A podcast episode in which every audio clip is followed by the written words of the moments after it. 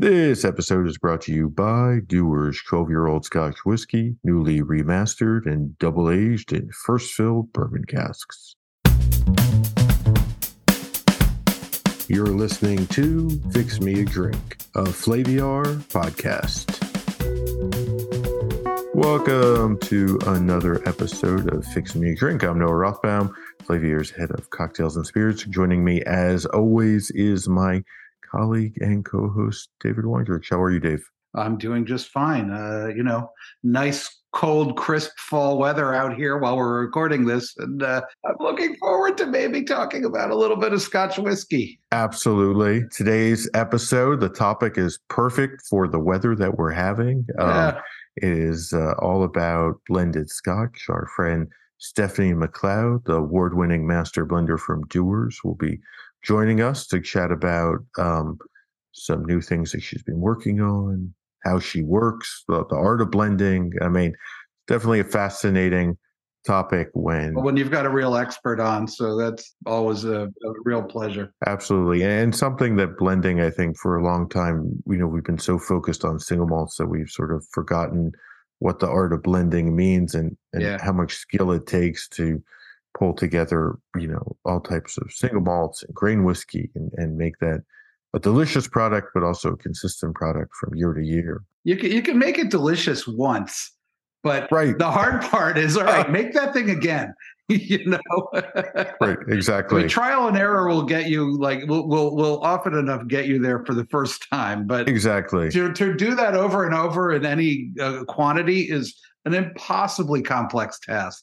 And it, so takes, impressive. it takes somebody who's a who tastes at a level that I'll never reach, you know? And I feel like it's playing like billiards, right? Where like, yeah, yeah, you exactly. know, the way that I play it, like I think about each shot, right? Yeah. Where like a master blender or an expert pool player is thinking not one shot at a time, but four shots, see, right? All the like balls in motion, like, you know, exactly. four shots down. Yeah, it's, I'm going to pocket that ball, and then the yeah, white ball's going to go over there. This one's going to go over there and knock that one down. Right. Yeah, yeah. Mm. I'm not, I'm not there yet. I'm looking forward to this. We'll get Stephanie on the line in a minute.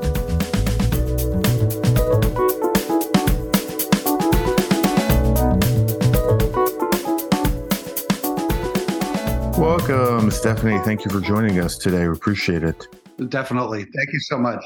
Thanks for having me. It's a, it's a pleasure to be with you both. Normally, we usually meet over over whiskey, which is my preferred way of uh, of talking with folks for this podcast. So uh, this, not just in general. Not just well, you know, in general too. But oh. uh, this uh, this will uh, will have to make do. But um, Dave and I are very excited about the new Dewar's twelve-year-old. I've been enjoying it greatly, and uh, the the bottle I got sent is perilously close to empty. So oh, no. We've had a little bit of a cold spell here, so, you know. Need to sort that one out. Absolutely. Dave and I have, I mean, had the fortune to taste a lot of different Dewar's whiskeys over the years, some from decades ago. Mm-hmm. I know Dave often talks fondly about one. I got to taste a nineteen sixty-seven just regular Dewar's white label uh, that was in perfect condition. And uh, it was one of the best whiskeys I've ever tasted. Really? So rich, so delicious, so, you know, perfectly balanced. Uh, you, you, you're you're at the head of a long tradition uh, of some very skilled people. So, uh, you know, I'm very glad to uh, to have you here and talk with us. It's amazing. Thank you. Yeah, I, I didn't create the nineteen sixty-seven one. A few years before your time. But you are only the, the seventh master blender for Dewar's, right? I mean, which is really quite incredible given how old the company is. Yes, yeah. And, you know, I was the first woman as well. And, you know, when I was asked, would I like to become the master blender? You know, I, I did feel the weight of the responsibility and the, the legacy of Dewar's on my shoulders, because it, you know, it, it is a huge brand. It's a brand with so much history and provenance and, and means so much. I didn't take it lightly when I was asked to become or asked to train up to become the master blender. What was the training process for the, let's say, the final polishing process? That must have been intense. Well, you know, since you know, Bacardi bought the brand in nineteen ninety-eight, you know, we had all the, the recipes and all the, the, the archive history that, that came with it. Um, but there isn't a training program for master blenders. That has changed now. So we do have all that in place now, because obviously I'm not going to be here forever. You know, I'm not immortal. Basically, we just had to kind of work it out as as we went along. And and I knew the questions that I had. And and so I, I would do things like, so the, the master blender that was there at the time would make up blends uh, using, you know, maybe four different malts and grains. And then I would try to, you know, through using my nose and, and my palate, discern which malts and grains he had added to make that blend up. And it was a bit frustrating. Yeah, it's not easy. But it was it was things like that, and just just getting to grips with, you know, what was the D N A? What was the house mm-hmm. style of Dewar's? What what made Dewar's what it is?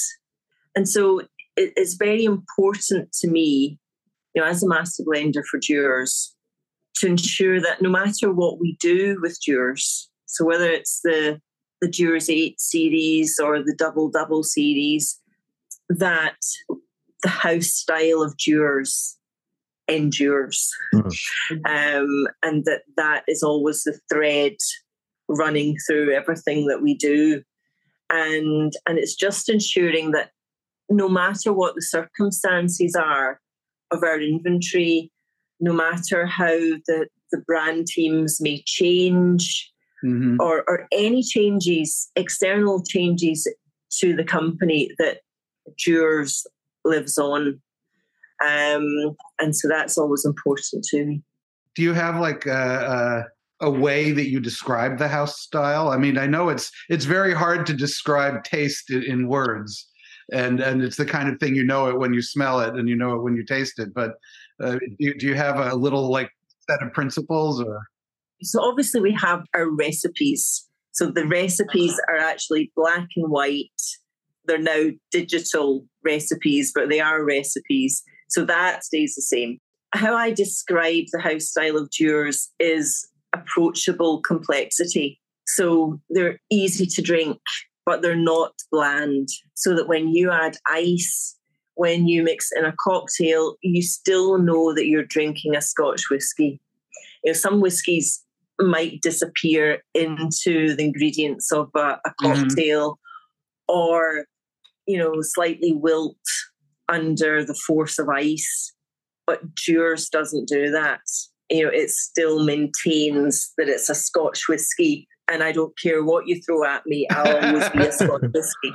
I remember when I was starting out at the magazine that I worked at, uh, one of my colleagues said, you know, who was who was more senior, said, you know, probably takes about a year to figure out what is and what is not a story for us.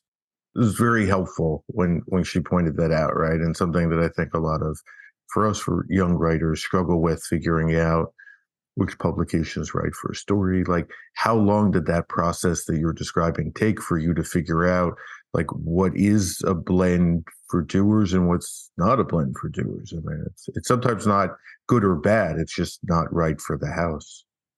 I mean, there's been some ideas that have just been not legal.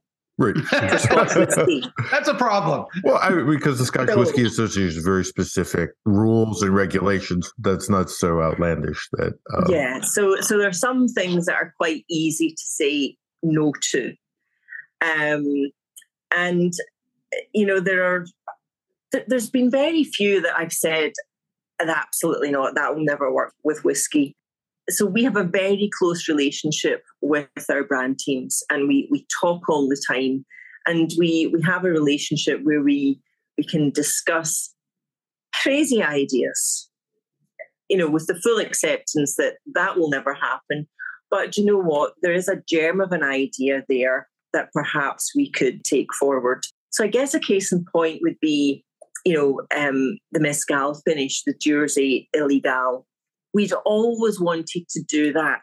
You know, for a long time, we'd wanted to do something with mezcal. But at the time we were looking at it, it wasn't legal for us to use mezcal because it wasn't part of the list of casks that we were able to use. So we always kind of dabbled in it, and, you know, it was on our wish list. And then the S W A broadened the list of casks that we could use. And, you know, Mezcal was one of the ones that, that we could use.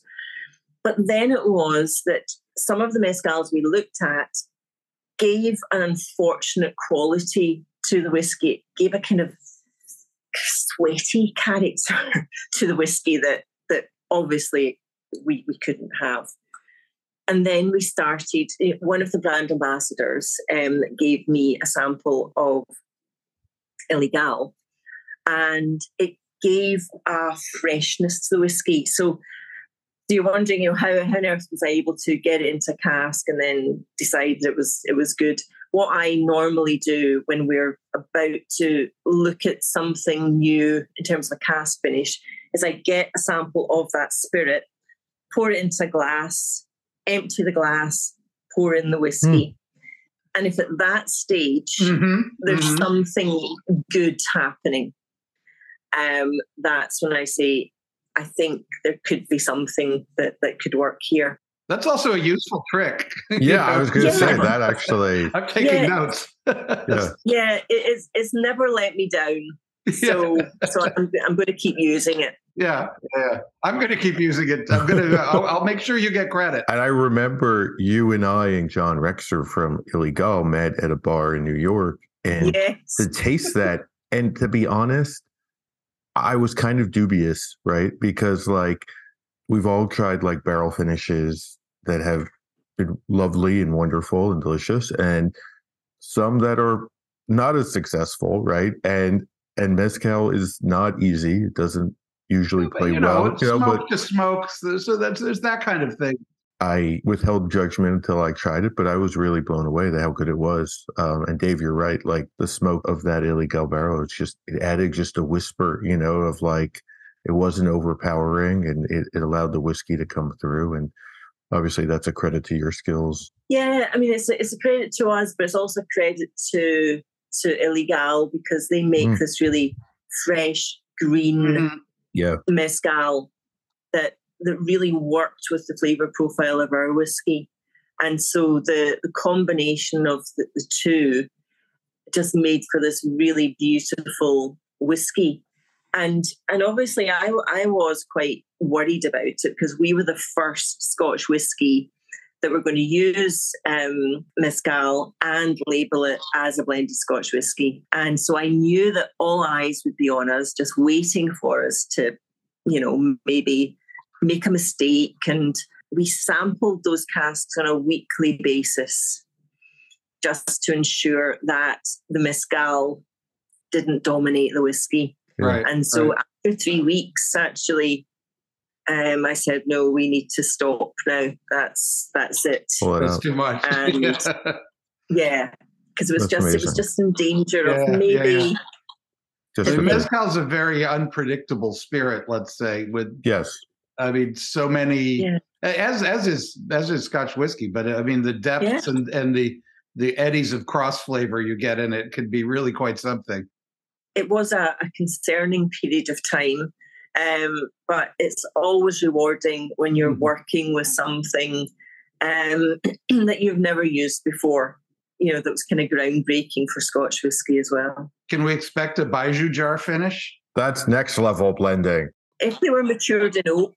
Oh, that's true. Fortunately, they matured in, in, in ceramic jars, so yeah. you don't have to worry about it for now. Then, I guess. I'll let you, Dave, taste that one first. Before well, I'm going to rinse out a glass with some Bijou. And exactly. Well, yeah. We'll try it. We'll see what happens. You know? We'll never know. Who knows? If it works, we'll let you know. Getting back to the, the new Dewar's twelve, and, you know, we're obviously very excited for it, and very different than the previous twelve, at least um, for my palate. I mean, to reblend such a well-established whiskey, you know, was that uh, a project that you approached with trepidation, or was it exciting to to be able to put your own stamp and spin on it? I guess one of the main things is that we ha- we didn't actually, quite incredibly, we didn't reformulate it. It's it's the same base blend. And it was important for us to maintain that because of the legacy of Dewar's. Now, that would have been on the table if the other elements didn't work. What we tried was, with the previous Dewar's twelve, we double-aged it or, or married it, is the other term, in oak casks, which had no real maturation potential, because all we really wanted to do was for the, the disparate characters of the malt and grains that are suddenly brought together as a blend, just time to settle, to interact with one another. Um, and so we, we didn't actually get any, you know, maturation compounds, additional maturation compounds during that double aging period. No extraction from the wood. Exactly. By double aging it in the bourbon casks, what we found was that we were getting the, the interaction still between the malts and the grains and the different characters, but we were also um, getting this elevation of creamy, toffee, vanilla notes. Now, we use bourbon casks already in the base blend, so that is part of our, our wood profile. Mm-hmm. So by double aging it in the bourbon casks, it was kind of amplifying the notes that were already given to the whiskey by the full maturation in bourbon casks. And we, you know, we use a variety. We use sherry casks, we use bourbon casks, we use refill casks, but bourbon is part of that. And, you know, so it's just sort of elevated and lifted, you know, the spicy, the vanilla, and, and we get more of that creamy mouthfeel on the palate as well. So it's been really quite a small change, but it's given us this huge boost and and a huge augmentation of of the of the vanilla and toffee notes. I mean, I really noticed the texture. Yeah.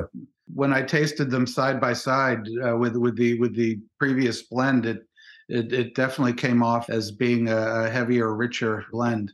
So it's interesting that that's, that's just the uh, marrying that, that did that. That's the change there.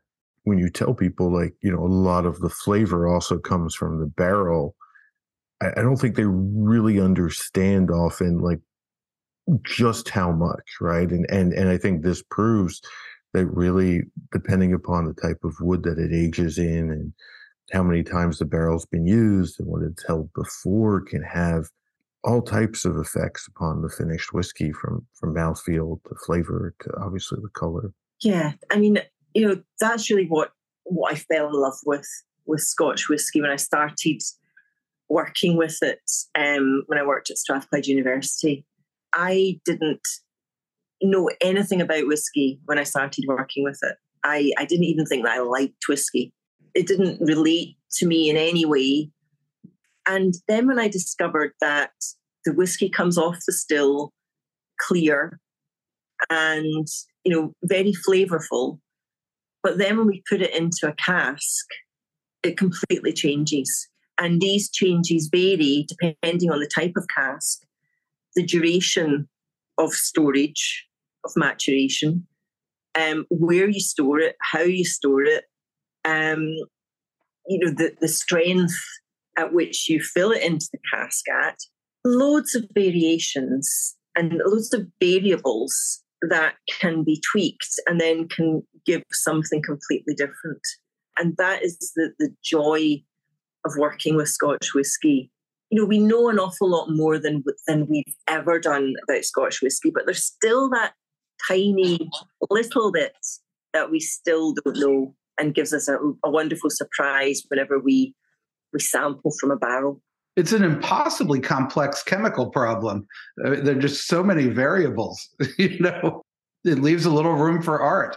You know, for I don't yes. know why why this works, but it works, and that's rare yeah. in the modern world. Especially, it's rare in things that are made by huge corporations. You know, have to be very predictable, but uh, to to to to still have room for that is a little bit magical, I think.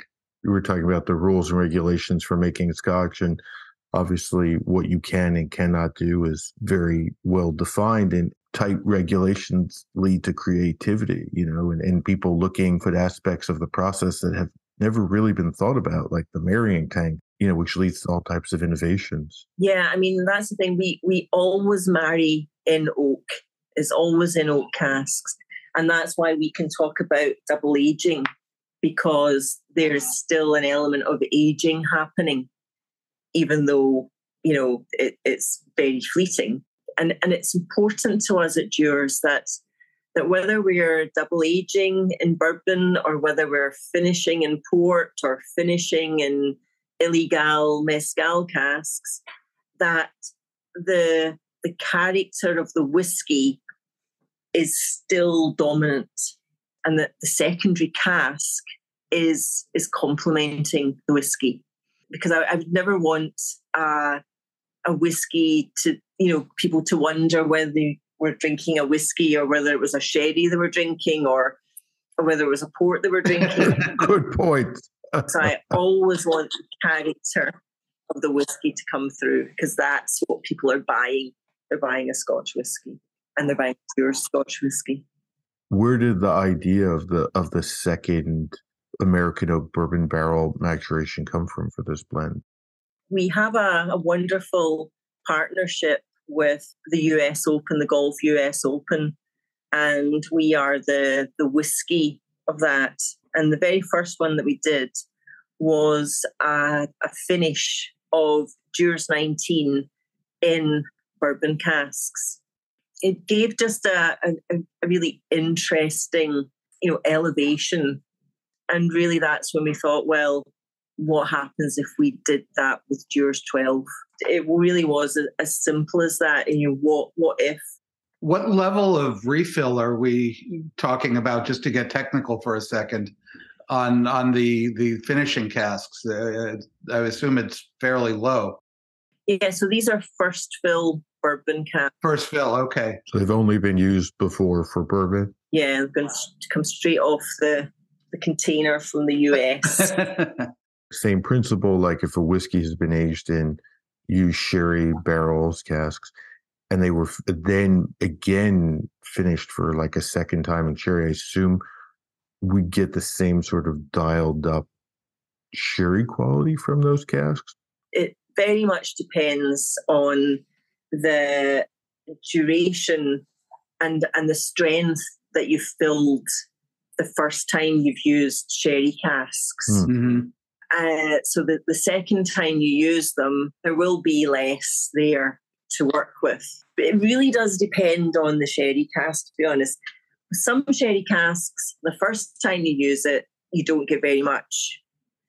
With other sherry casks, and it can be the same type of sherry, you will get lots of character coming through and lots of colour. So the thing about whiskey cask, or, or casks that we use to mature whiskey, is that you really don't know what you're going to get until you actually open up the cask. It's mm-hmm. so frustrating in some ways, but so rewarding in other ways. Um, and that's why at Dewar's, we constantly monitor the progress of, of finishing, whether we're finishing it or we're double aging it in the case of, of Dewar's twelve. And, and that's to ensure that either it has reached its potential by the time we want to bottle it, or indeed that it's reaching its potential too quickly, in which case we have to pull it from that sherry cask or bourbon cask and put it into an inert cask, or better still, bottle it. Before it stops tasting like Dewar's. Yes. So we're, we're really wanting to catch it before it goes too far. And that is very time consuming, because the guys that, that work in our warehouses have to then go in, pull out the casks, sample them, give us the samples, and then we say, you know, whether it stays or whether it, it goes. And you don't make these things in tiny little batches either. I was going to say. Our double double range is probably is is a smaller batch. Cask series, those are, you know, increasingly not um, small batches. Obviously, Dewar's twelve is is by no manner of means a small batch. So that's a lot of barrels to sample every day. Yeah, we probably don't look at every single one. But we will we will do our statistical sample. Hearing you talk about the barrels reminds me of people who are tea merchants or people who run, you know, tea shops where sometimes certain type of tea, the first pass, it's okay. Each time it's used, it gets better and better, right? And it's like, and other times it's, you know, one use and, and you're done. And it's like, it's the same kind of interesting art and science, right? Where, you know, you're not exactly sure what you're mm. going to get in your in your glass until you try it. Yeah. I mean, that's the thing, you know, sometimes, particularly with wine casks, you use a, a, a wine cask, you've, you've just got it in from, you know, the winery or the vineyard, and you get a beautiful whiskey at the end of it. But then using it a second time, you know, can give a completely different, maybe a gentler version of the previous one. And so that's that's always interesting to explore. And we would always state on the label, you know, it's been a second fill Pomerol or Pauillac or, or whatever it might be, because we think that in itself is interesting. And it might not work out, and it might just be, well, you know, it was good that we tried it, but it's not different enough. It is good to to see what the potential of a cask is and the different uses of it. Do you think that you'll do a second maturation in American oak for other Dewar's whiskies? Like, you know, we'll see like a similar aging technique for other ones? Um, it's certainly not on the cards at the moment, but, you know, never say never. We're constantly looking at our range and looking at it through the lens of what we do now, cask series, the double-double series, mm-hmm. even the works that we do with our single malts as well. All of this work informs what we do with our inventory and where we see our inventory developing in the in the future. We're building a, a Dewar's Creative Hub, hopefully in the, the new year. And that's going to be a, a standalone site, a, a building um, where me and my team will be housed. And there'll be a, an innovation lab. Our blending room will be there. There'll be space for us to work with, you know, creatives and scientists and people who will help us create the whiskies of the future. You know, Scotch whisky is different from other spirit categories. We can't just think about now. We have to think about five years, ten years, twenty years, fifty years in the future. Um, and these are the kind of timescales that we're thinking about when we're laying down new make spirit into oak casks. You know, what we do is all about building a blending legacy to ensure that our blenders in the future will have some beautiful stock to work with. So the spirit that we're laying down, you know, we in this building may never see in a bottle, but, you know, we still put everything into it to ensure that that's going to be in the best possible condition when it does see the light of day and gets filled into a bottle. It's like managing a forest, you know? Yeah. Very much you, so. You cut the trees, you plant other ones, and you know that it's going to take them a generation to grow. And yeah, you have to make sure that, you know, it's still a living forest at the end. Yeah, exactly. It's very much like that. And that is a real privilege and a real responsibility. That's not something we get often, you know, in the modern world, is that, that type of long-term thinking. And it's it's it's kind of nice. Yeah. yeah. And, and it's just, it's so important, because if we hadn't had, you know, blenders in the past that were thinking that way, then we wouldn't have the double-double series. You know, we wouldn't have double-double thirty-six. thirty-six years ago, we didn't know we were going to have double-double thirty-six, but we had the stock, we were able to make it. And so it, it's building in that surplus and interest in the inventory. We don't know what's going to happen, but we just know that if we have good spirit, in good casks, in good warehouses, then pretty sure that there's going to be beautiful whiskey at the end of it. I think that's probably a safe bet. Beautiful thought to, to think about as, as you sip your whiskey. Uh, thank you so much, Stephanie, for coming on. It's always a pleasure to chat about Scotch. I always learn things and think about things that I'd not thought about mm-hmm. before, which is also a wonderful thing about Scotch, is that never-ending learning process. There's always something else to, to think about or figure out. Thanks for having us. And um, Slange, I haven't got a glass in my hand, but I'll toast you tonight. The Dewar's twelve. we, we will do, do the same. same.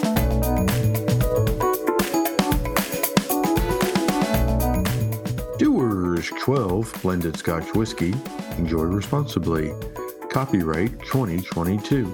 Dewar's is trade dress, True Scotch, the Celtic logo, and the John Dewar signature are trademarks. Imported by John Dewar and Sons Company, Coral Gables, Florida. Blended Scotch whiskey, forty percent alcohol by volume.